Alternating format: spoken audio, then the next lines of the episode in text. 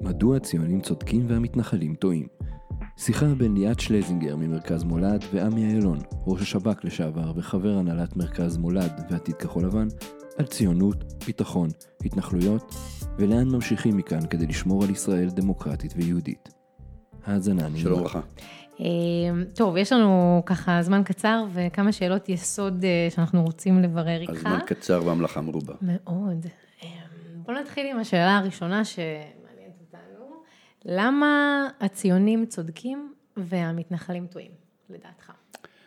או אם אתה בכלל מסכים עם השאלה הזאת? המתנחלים ואני באים מאותו מקום. אנחנו הולכים למקומות אחרים. שהציונות הזאת, לי לקח הרבה מאוד שנים, לי לקח 20 שנה להבין שבמקומות שאותם שחררנו, חי עם שאותו כבשנו. ואנחנו צריכים לבחור בין אותם ערכים ציוניים, שהם לא רק הקמת מדינה לעם היהודי, אלא הקמה על פי עקרונות ורוח. הציונות נולדה בתקופת ההשכלה, ולכן אתה קורא את זה גם בכתביו של הרצל וגם בכתבים של ז'בוטינסקי.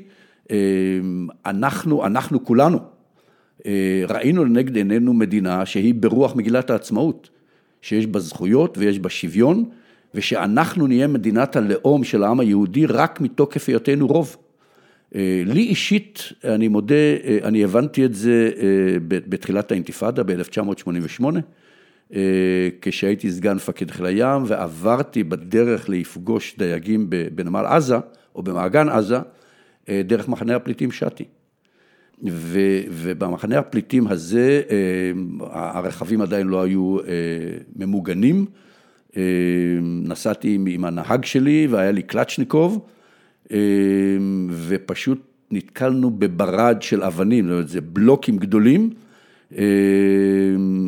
שבעצם הם מסכני חיים, אבל מי שזרק את הבלוקים האלה היו ילדים ונערים ונשים, ולכן ממרחק של 15 או 15 מטר, כשאתה בעצם רואה ילדים או נערים, שזאת פעם ראשונה, אני זוכר שבדיעבד חשבתי, הם ממש לא ראו אותי כמשחרר. זאת אומרת, העובדה שאנחנו שחררנו, ואחר כך כשכבר הבנו שיש כיבוש, זה היה כיבוש נאור, זה משהו שהיה לי ברור לגמרי, שהם ממש לא חושבים, ואז הגעתי בעצם לתובנה, שאותה אני מחזיק מאז, שאנחנו צריכים לבחור בין להמשיך לשלוט במקומות שמהם באנו, ושאותם שחררנו, לבין להמשיך לשלוט ולכבוש עם.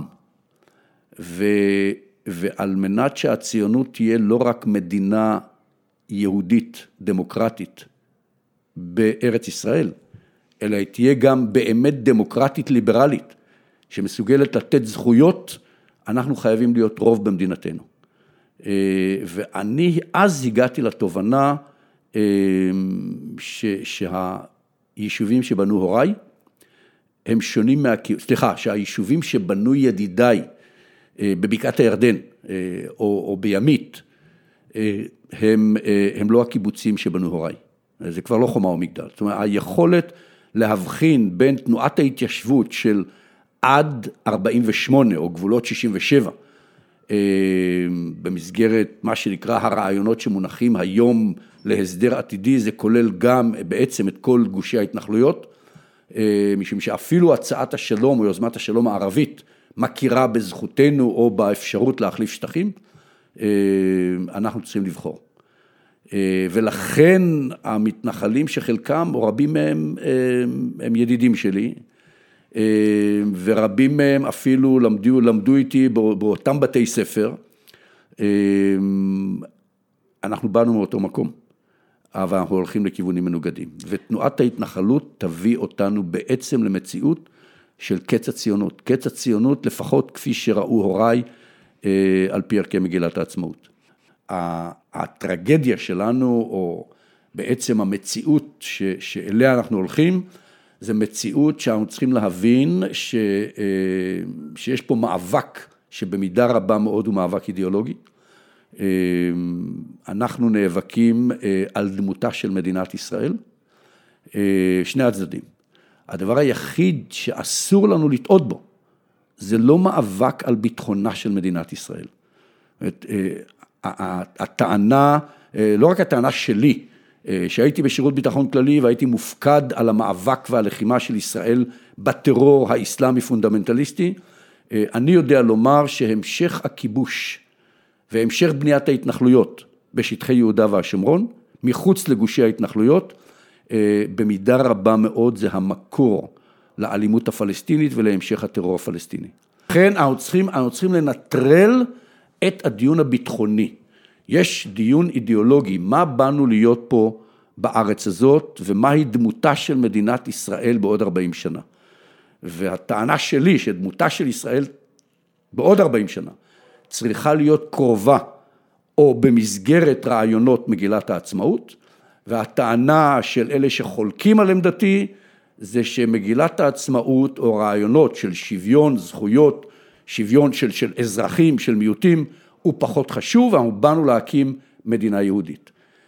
זאת בעצם הטענה. הסוגיה הביטחונית היא נפרדת לחלוטין, ש90% מבחירי מערכת הביטחון, אלופי צהל, רמטכ"לים, ראשי שב"כ, ראשי מוסד, יודעים לומר בצורה ודאית שהמשך מפעל ההתנחלויות יביא לא רק לסופה של מדינת ישראל על פי הזהות של מגילת העצמאות, אלא להגברת בעצם האיומים הביטחוניים, ובעצם למלחמה אינסופית. אבל תגיד, עמי, כשאתה אומר, אתה אומר בעצם המשך האלימות, המשך הכיבוש בעצם הוביל להתגברות האלימות.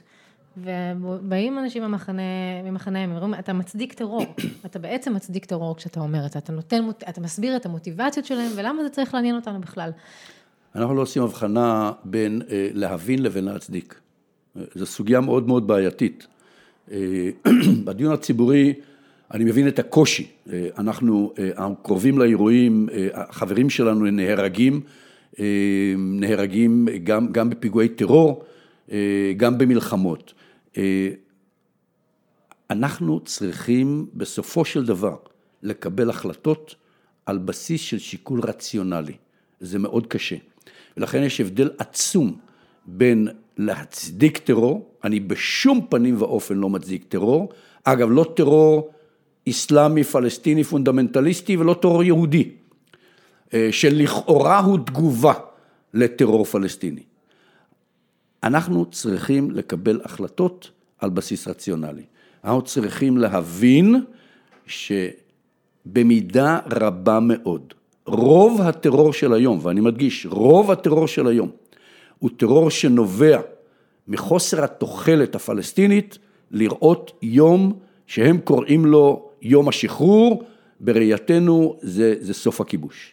הרוב הפלסטיני, דרך אגב, קיבל כבר לפני 40 שנים את עובדת קיומה של מדינת ישראל, ברוח יוזמת השלום הערבית, שהיא מדברת על שתי מדינות לשני עמים, היא מדברת על החלפת שטחים, הם מקבלים את גושי ההתנחלויות כעובדה קיימת, הם לא הצטרפו לתנועה הציונית, שלא נטעה, אבל הם חיים עם המציאות הזאת, והם מקבלים את זה משום שהם מבינים שאחרת לא תהיה מדינה פלסטינית. וזה בעצם מה שאני אומר, אנחנו צריכים להבחין בין להצדיק לבין להבין. אנחנו חייבים להבין על מנת לדעת עבור מה אנחנו נלחמים. ושיש הבדל בין להילחם על קיומה והגנתה של מדינת ישראל, שזאת מלחמה צודקת, לבין להילחם על הרחבת גבולנו המזרחי, בניית עוד התנחלויות ומניעת מדינה פלסטינית לצדנו. דבר שגם פרגמטית, כאיש מקצוע אני אומר, יעלה את ביטחונה, יוסיף לביטחונה של מדינת ישראל. לא משום שהם יצטרפו לתנועה הציונית, משום שיהיה להם מה להפסיד. וכשיש למי שמולנו מה להפסיד, אז הוא נעשה פרגמטי יותר. אז יהיה לו עניין, דרך אגב, להילחם בטרור של החמאס, או של דאעש, או של אייסיס. בדיוק כפי שלנו יש עניין, ויהיה עניין להילחם בטרור היהודי, שלא יקבל את העובדה שיש מדינה פלסטינית, משום שבראייתם זה אדמות הקודש שניתנו לנו, בדיוק כפי שבראיית הפלסטינים, חלקם, בין 12 ל-18% מהם, זה אדמות וואקף, שאסור ולאף אחד מהם אין את הזכות למסור אותו. ותגיד, אז בעצם אתה אומר, הייתה מלחמה צודקת, ניצחנו בה, ואנחנו מנהלים עכשיו מלחמה שהיא לא צודקת. מה בעצם, אולי אם נמשיך את המצב הקיים, וזו טענה ששומעים אותה הרבה, הם פשוט ישנו את דעתם. אם מספיק הם יבינו, זאת אומרת, בעצם כל השורש הרע התחיל בעצם העובדה שאנחנו שתלנו בהם את הרעיון, זאת טענה שנשמעת היום, שאנחנו שתלנו בהם את הרעיון, שיום אחד הם יקבלו מדינה. אנחנו באמת מחבשים את המילים, וחושבים שאם נעבור ממושג ההכרעה, שאנחנו מבינים שהוא לא קיים, למשרד, לצריבת תודעה, הרי כשבוגי היה רמטכ"ל, הוא דיבר על הכרעה דרך צריבת התודעה. אני לא מאמין בדברים האלה. אני הייתי 4.5, כמעט 4.5 שנים ראש שירות ביטחון כללי, והייתי מופקד על לחימתה של מדינת ישראל בטרור. ואני פגשתי אנשים, ואחרי 33 שנים במלחמה שהיא מלחמה בין מדינות ובין צבאות, שבו הורגים אנשים מבלי לדעת את שמותיהם ואת משפחותיהם ועם מי מתפללים, אנחנו פתאום מגיעים להילחם מלחמה, שזאת המלחמה של שירות ביטחון כללי, שבה אתה יושב מול אדם ואין לך ברירה, אתה חייב להכיר אותו, אתה חייב להכיר אותו בארבעת שמותיו, אתה חייב להכיר את משפחתו ואת נכדיו ואת ילדיו ואת אשתו ואת חבריו בשכונה ובמסגד. אחרת לא משום שאנחנו רוצים לאהוב אותו. אחרת לא נוכל להילחם בו. אם לא נבין את המניע שלו, לא נוכל להילחם. לא נוכל להוציא ממנו מידע ולא נוכל לגייס אותו ולא נוכל לשכנע אותו. ולכן אני למדתי שני דברים. אחד, שהאויב שמולו אני נלחם. הם אנשים, הם לא מטרות, הם לא מטרות דמה, הם אנשים שיש להם חלומות, ולכן השיעור השני שלמדתי, זה לנו יהיה ביטחון רק כשלהם תהיה תקווה. אני יכול לתרגם לך את זה לשפה צבאית, קוראים לזה הרתעה, אי אפשר להרתיע אדם או קבוצת אנשים שבראייתם אין להם מה להפסיד. את כל תופעת המתאבדים, באינתיפאדה השנייה, 75 מהצעירים הפלסטינים ראו את דמות ההזדהות, את האתוס שלהם, במתאבדים. ולכן כשחברה שלמה מתחילה לחנך על אתוס של התאבדות, זה בדיוק חברה של שחרור לאומי. יש עם פלסטיני לא משום שאני אוהב את זה, ולא משום שאני החלטתי על זה, משום שהם החליטו על זה, והם שילמו את מחיר הדמים שנדרש על מנת בעצם להגיע למציאות שבה החברה הפלסטינית מעוצבת כעם. אני יודע לומר שיותר מ-160 מדינות בעולם בהחלטת האום הכריזו על עם פלסטיני. אין מדינה פלסטינית רק מתוקף ההתנגדות והווטו האמריקאית במועצת הביטחון.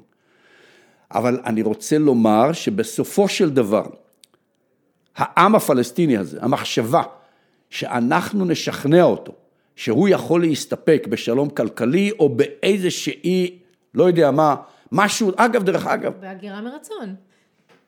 הקשר שלהם על האדמה, אני לא רוצה להיכנס לכל הנרטיבים הפלסטינים. מי שקורא את השירים של מחמוד דרוויש, מי שקורא את הצהרת העצמאות, או את הדבר העם הפלסטיני, ב-1998, כשהם בעצם מציינים את הנכבה, מבין שהשורשים שלהם, שבראייתם הם שורשי הזית, השורשים שלהם פה נטועים באדמה הזאת, לא פחות מאשר השורשים שלנו. אני אומר את זה לא כמי שאוהב את המציאות הזאת. לכן השאלה מי היה פה קודם, ולמי זה שייך, מביאה אותנו להמשך הרג שאין לו סוף. אנחנו צריכים בסופו של דבר לחזור לחשיבה פרגמטית. מה ניתן להשיג כאן ועכשיו, על מנת שאפילו אם נצטרך להמשיך את המאבק ואת המלחמה, זאת תהיה מלחמה צודקת, מלחמה צודקת שהיא להגן על מדינת ישראל, כולל הגבול המזרחי שיקבע ברוח מגילת העצמאות. במציאות של פחד, תמיד, כל אחד מאיתנו, אפילו את ואני, נעדיף ביטחון על זכויות. מה זאת אומרת? זאת אומרת שכשאנחנו מפחדים, הקיום הפיזי של כל אחד מאיתנו קודם לכל. ולכן מציאות של פחד בסופו של דבר מחזקת מנהיגים, שאני אומר את זה בצורה הכי בוטה, שכנעו אותנו שהם יודעים יותר טוב להרוג את האויבים. ואז אם באמת אנחנו חיים במציאות של פחד, שהעם היהודי דרך אגב יש לו מורשת גדולה, מפרעות ושואות וגירושים וכו', מאוד מאוד קל להפחיד את העם היהודי. אנחנו כקבוצה, בסוף יש לנו נרטיבים, ויש לנו חלומות, ויש לנו היסטוריה משותפת. ולכן אנחנו גדלים, אנחנו יונקים בעצם מסיפורי הורינו, בין שמרצונם, הוריי הסתירו מה קרה להוריהם בשואה. אבל זה עובר, איך אומרים, בשפת הגוף, ודרך הסיפורים, והיום אנחנו יודעים, ואנחנו שולחים את ילדינו, ואנחנו מלמדים מה קרה במחנות ההשמדה, ואנחנו לומדים על כל ההיסטוריה, ובעצם מבלי שאנחנו נשים לב, מחלחל אלינו נרטיב מסוים. עכשיו השאלה, מה אנחנו עושים בנרטיב הזה? באיזה מידה אנחנו מנצלים אותו, על מנת להיבחר? או באיזה מידה אנחנו, מה הלקח של השואה בין השאר? אנחנו שולחים את ילדינו, לפולין. מה הלקח? יש פה שני לקחים סותרים. לקח אחד אומר, מותר לנו לעשות הכל לנו, ליהודים, על מנת להבטיח שמדינת ישראל תשרוד, ושלנו זה לא יקרה יותר לעולם. הכל, אפילו לעשות דברים מאוד מאוד קשים ולא מוסריים, משום שזאת מלחמה, ואנחנו נלחמים על קיום העם היהודי. אבל יש גם לקח אחר. שהשואה הטילה עלינו אחריות כבדה, עלינו על מדינת ישראל. האחריות הזאת היא להבטיח שלנו זה לא יקרה, אבל לא רק לנו, ושבאף מקום אחר זה לא יקרה. ויש לנו אחריות מוסרית להיות אלה שאומרים כחלק מתפיסת העולם שלנו, וכחלק מהחלומות שלנו, וכחלק מהמסר שלנו לקהילה הבינלאומית. אנחנו אלה ששרדנו. אנחנו צריכים להבטיח, זה לא יקרה לא באפריקה ולא באירופה ולא בשום מקום. שני מסרים סותרים. ולכן אנחנו צריכים לשאול את עצמנו בסופו של דבר, מה ההיסטוריה מלמדת אותנו? עכשיו, הטענה שלי, שאם מנהיג, וזה בדיוק הקונסטרוקציה הפוליטית המאוד מאוד בעייתית, מנהיג, כל המנהיגים הפוליטיים, הם צריכים להיבחר במידה רבה מאוד כל יום.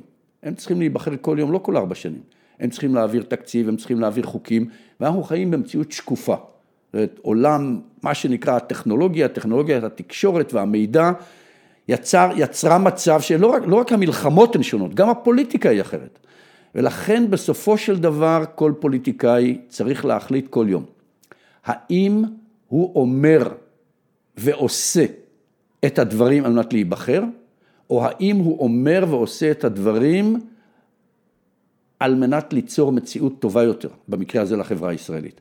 והטענה שלי, שעם ישראל בעצם מגיע למציאות שבה הוא בוחר על פי פחד, והפוליטיקאים שנבחרים במידה רבה מאוד מעודדים את הפחד הזה. הם מעודדים את הפחד הזה על מנת להיבחר. ושאם אנחנו יודעים לבוא ולומר, שאנחנו נבחר רק את אלה שמבטיחים לנו להכריע את החמאס, למרות שכל אלופי הצבא יודעים שמושג ההכרעה לא קיים יותר במלחמה הזאת, ושהחמאס הוא לא פחות רעיון מאשר מה שנקרא זרוע צבאית, וגם אם נהרוג את כל פעילי עז א-דין אל-קסאם, החמאס כרעיון ותנועת ההתנגדות והטרור לא ייעלם, הוא בסך הכל יתחלף עם טרור הרבה יותר קיצוני, בדמות אל-קאידה או דאעש או כל שם אחר, ג'בהת א-נוסרה שיופיע בעזה. לכן בסופו של דבר הפוליטיקה שלנו היא פוליטיקה של פחד, היא פוליטיקה של זהויות, של שבטיות ושל פחד. אומר שקץ המדינה היהודית והדמוקרטית יכול לעמוד בפתח, יש אנשים שזה מאוד מפחיד אותם. נכון, בגלל שמסבירים לנו את הנרטיב גם של מה שקרה ב-20-30 השנים האחרונות. הרי מה הנרטיב שלנו? אנחנו נתנו להם הכל, והם השיבו לנו בטרור ואינתיפאדה. אגב, אנחנו צודקים, זה בדיוק מה שקרה. אבל מה הטרור הפלסטיני? הם יגידו, אנחנו נתנו הכל, ואני יכול להגיד לך, כראש שב"כ לשעבר, שהביטחון שהישגנו לקראת סוף שנות ה-90, בתקופת נתניהו ובתקופת אהוד ברק, זה היה כתוצאה משיתוף פעולה. עם הרשות הפלסטינית. ושיתוף הפעולה הזה, דרך אגב, הולך להיעלם עם התקווה של מדינה פלסטינית, תלך ותיעלם. ואני יכול לומר לך, שאנחנו מבססים בעצם את כל המדיניות על ניהול הסכסוך. אנחנו אומרים, אנחנו ניתן להם הצעה, שהם לא יוכלו לסרב לה. המציאות הכלכלית שלהם תהיה יותר טובה, הם יהיו דברים שהם יוכלו להחליט עבור עצמם, אבל לא תהיה להם מדינה. במציאות הזאת, אני יכול להגיד לך שאנחנו מביאים בדיוק למציאות של אובדן תקווה ואובדן תוחלת. זה בדיוק המצב שבו כקבוצה, לא כיחידים, בראייתם אין להם מה להפסיד. וזה המציאות שאנחנו צריכים לחשוש. וזה המציאות שבה מובילה לסברים של יותר אלימות וטרור ו... חד משמעית. אני חוזר וטוען, חברה שבראייתם אין להם מה להפסיד, זאת חברה מסוכנת. אז בוא נדבר שנייה על משהו שהוא באמת קונקרטי, והוא הולך לי, מדברים עליו הרבה, וזה תוכנית המאה, דילה... כן. ואנחנו מדברים על התוכנית של טראמפ, שבעצם הולכים להציע להם סוג של שלום כלכלי. עכשיו, אנחנו לא ממש יודעים מה הולך להיות בעסקה הזאת, אבל לכולם ברור ש... זאת אומרת, כן תהיה תוכנית, לא תהיה תוכנית, וזה בסדר, יהיה, לא יהיה. יש השלכות כששמים תוכנית כזאת, הרי כבר ראינו בהרבה סבבים, והם כולם נכשלו. מה קורה בעצם כשהסבבים האלה נכשלים? או מה הולך לקרות עכשיו? הטענה שלי, דרך אגב, מאחר ואין לי שמץ של מושג, אני לפחות בערפל מוחלט, לגבי מה יהיה, או מה הם קווי היסוד של תוכנית השלום של טראמפ. אני יודע, אני צריך להניח הנחות. והצורה שבה אני מבין את המזרח התיכון ואת החברה הישראלית והחברה הפלסטינית, ההנחה שלי היא שאם, וזה אם גדול, התוכנית הזאת תכלול מתווה על בסיס הרעיון של שתי מדינות לשני עמים, על בסיס החלטות 242, 338 ויוזמת השלום הערבית, אבל בתהליך של שלבים, של 5 שנים, 10 שנים, או בהתניות לגבי קצב ההתקדמות, זו תוכנית שיש לה, למרות כל חוסר האמון, יש לה סיכוי לא להיזרק לפח ההיסטוריה ולא לייצר אלימות. אם זו תוכנית שלא תכלול את קווי היסוד האלה, אז אני מעריך שזה גורם, התוכנית הזאת תהפוך בעצם לגורם אי היציבות, אולי המסוכן ביותר כרגע בטווח הקצר, והמסוכן ביותר, משום שצריך להבין, אנחנו כרגע בעצם במעין מצב של הדחקה פוליטית. אף אחד מאיתנו לא יודע מה התוכנית, למרות שלפלסטינים אין אמון בתוכנית, הם עדיין לא פועלים בהנחה שהתוכנית הזאת היא נגדם. הם עדיין משתפים פעולה ביטחונית עם מנגנוני הביטחון הישראלים, ברמה כזאת או אחרת. אבו מאזן עושה כמיטב יכולתו על מנת לשמר את שלטונו, אבל הזמן הזה הולך ואוזל, משום שהמציאות של 10 השנים האחרונות הביאה לשחיקה מוחלטת בעצם ביכולתו של אבו מאזן להמשיך לייצר את הווירטואליות הזאת, שבו לצד כיבוש ולצד פעולות שבעצם מוחקות את החלום הפלסטיני, הוא ממשיך לשתף פעילות ביטחונית. במציאות של היום, דרך אגב, אילו היו בחירות, אבו מאזן לא היה מקבל יותר מ-20-25%, משום שבראיית הפלסטינים היום מאמינים שהדרך היחידה לראות את סוף הכיבוש, זה בעצם רק באינתיפאדה חמושה. הם לא מאמינים בהתקוממות עממית, הם לא מאמינים ביכולת שלהם, מבחינתם הם נטושים. מדינות ערב נטשו אותם, העולם נטש אותם, אירופה נטשה אותם, ארצות הברית נטשה אותם, וישראל בטח לא ממש רוצה לעזור להם.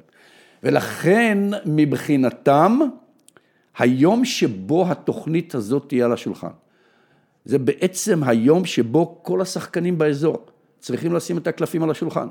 ואז מה? ואז קורה דבר מאוד מאוד ברור. אבו מאזן מאבד את כוחו. למה? למה? משום שגם היום הוא נתפס כמשת"פ כמעט הייתי אומר בעיני רבים מהפלסטינים, כבוגד באתוס הפלסטיני. רוב הפלסטינים, אם תשאלי אותם, הם מדקלמים את זה בסקרי דעת הקהל של חליל שקקי כבר 5 שנים.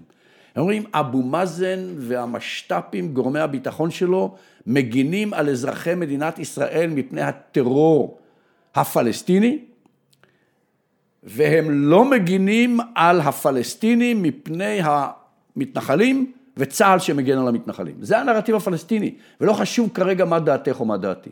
ולכן במציאות הזאת, היה לנו הבוקר, קראתי בהארץ, שזביידי מג'נין חזר לפעילות של טרור. אני יודע מי זה זביידי. זביידי היה אדם שכשהוא יצא מהכלא הוא באמת האמין שבדרכים אחרות ניתן להגיע למציאות של 2 מדינות לשני עמים. הוא הפך לסמל, היה לו תיאטרון, נכון? נכון, משום שהוא בשלב מסוים באמת האמין בזה. מה שקרה לו, הוא איבד את התקווה. וכשמאבדים תקווה, חוזרים לאלימות. הוא חזר לאלימות.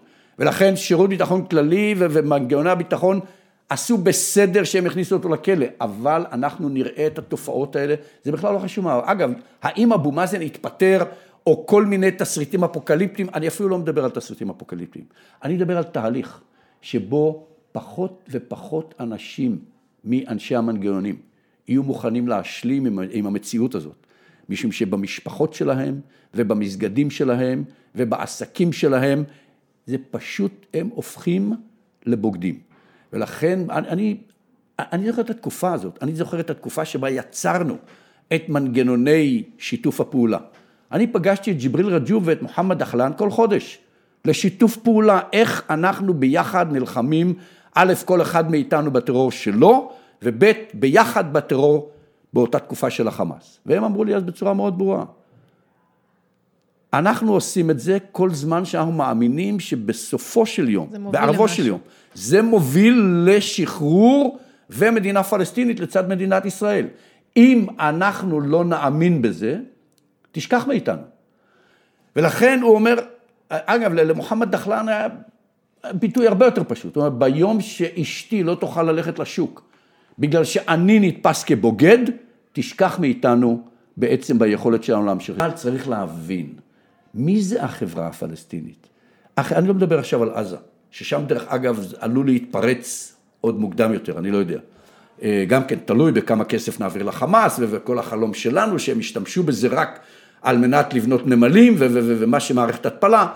לא מצאנו עדיין את הטכניקה, איך לעשות את זה, מבלי לחזק את החמאס, גם בעיני דעת הקהל וגם צבאית. אבל אני מדבר על יהודה והשומרון, משכרגע זה האזור שעלול להיות הרבה יותר מסוכן. תראי, כי יש שם אזרחים גם.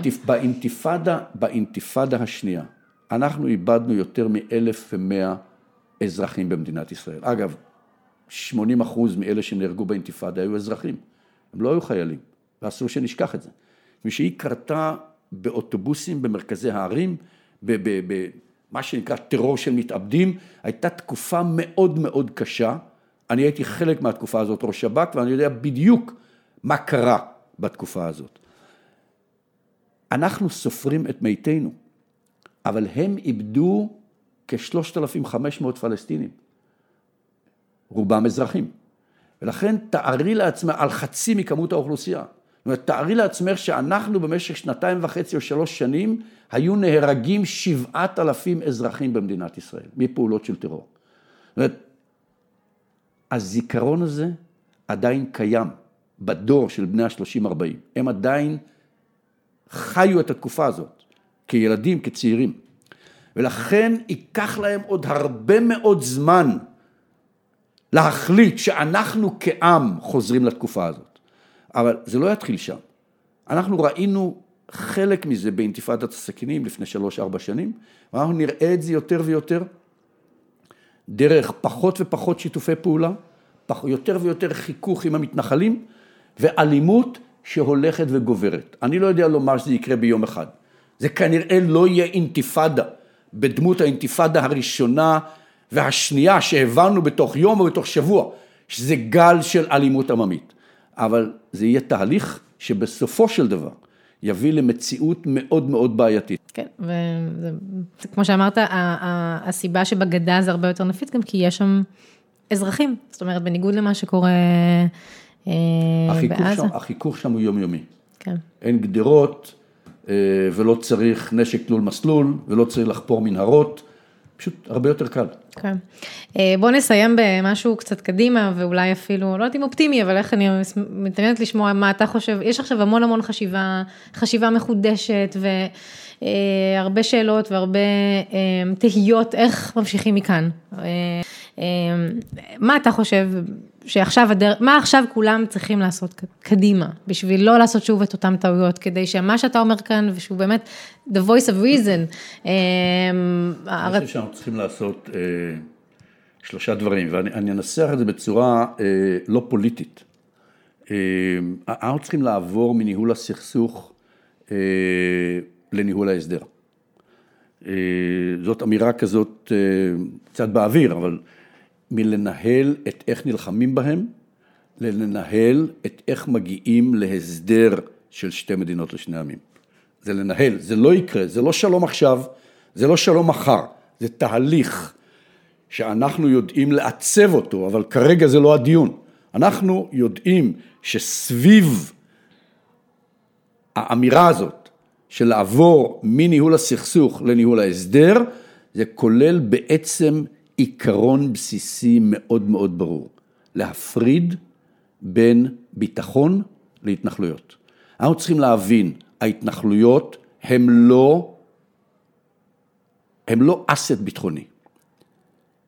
הם גורמים ליותר טרור ולא ליותר ביטחון. יש הבדל בין ויכוח אידיאולוגי, מהי מדינת ישראל ומה באנו להיות פה. לבין ההכרח להוציא מהמשוואה הזאת את נושא הביטחון, משום שבנושא הביטחון, הסדר של שתי מדינות לשני עמים, במציאות הביטחונית, חברתית, דמוגרפית של המזרח התיכון. שתי מדינות לשני עמים, מבחינה ביטחונית, זה אבן יסוד של הביטחון של מדינה, אחד מאבני היסוד של הביטחון של מדינת ישראל. אני יכול להגיד לך אפילו, שזה ישפיע בצורה חיובית על היכולת לייצר קואליציה אזורית כנגד האיום האיראני, שאין ויכוח דרך אגב, שאם יש איזשהו איום קיומי מעבר לאופק, זה האיום הקיומי, גם בהיבט של נשק בלתי קונבנציונלי, וגם בהיבט של התפשטות הטרור והרדיקליזם וכו' וכו' וכו'.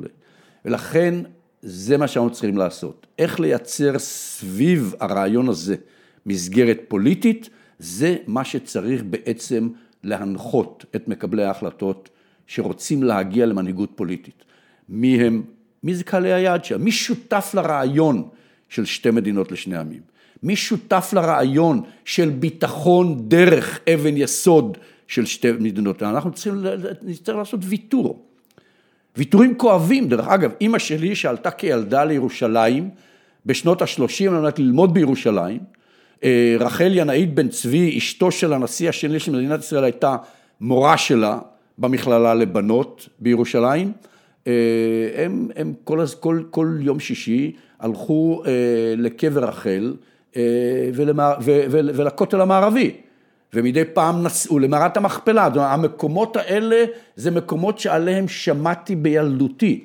אנחנו צריכים להבין שהמקומות האלה יהיו לא בטריטוריה, לצורך העניין, אם אנחנו מדברים על קבר רחל, או אם אנחנו מדברים על מערת המכפלה, אנחנו נצטרך להגיע להסדרים, איך אנחנו מגיעים למקומות האלה.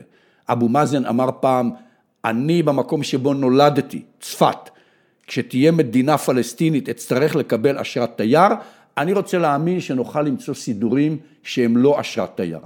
אבל אנחנו צריכים לעשות הבחנה, בין מדינת ישראל, שהיא מדינתו של העם היהודי ברוח מגילת העצמאות, לבין הקשר ההיסטורי העמוק שיש לנו עם חלק מהמקומות שישארו לא בריבונות של מדינת ישראל. כן, טוב, בשביל הדורות הבאים, נכון? כן, הדרך לגאולה יש בעליות ומורדות. כן, עמי איילון, תודה רבה לך. תודה.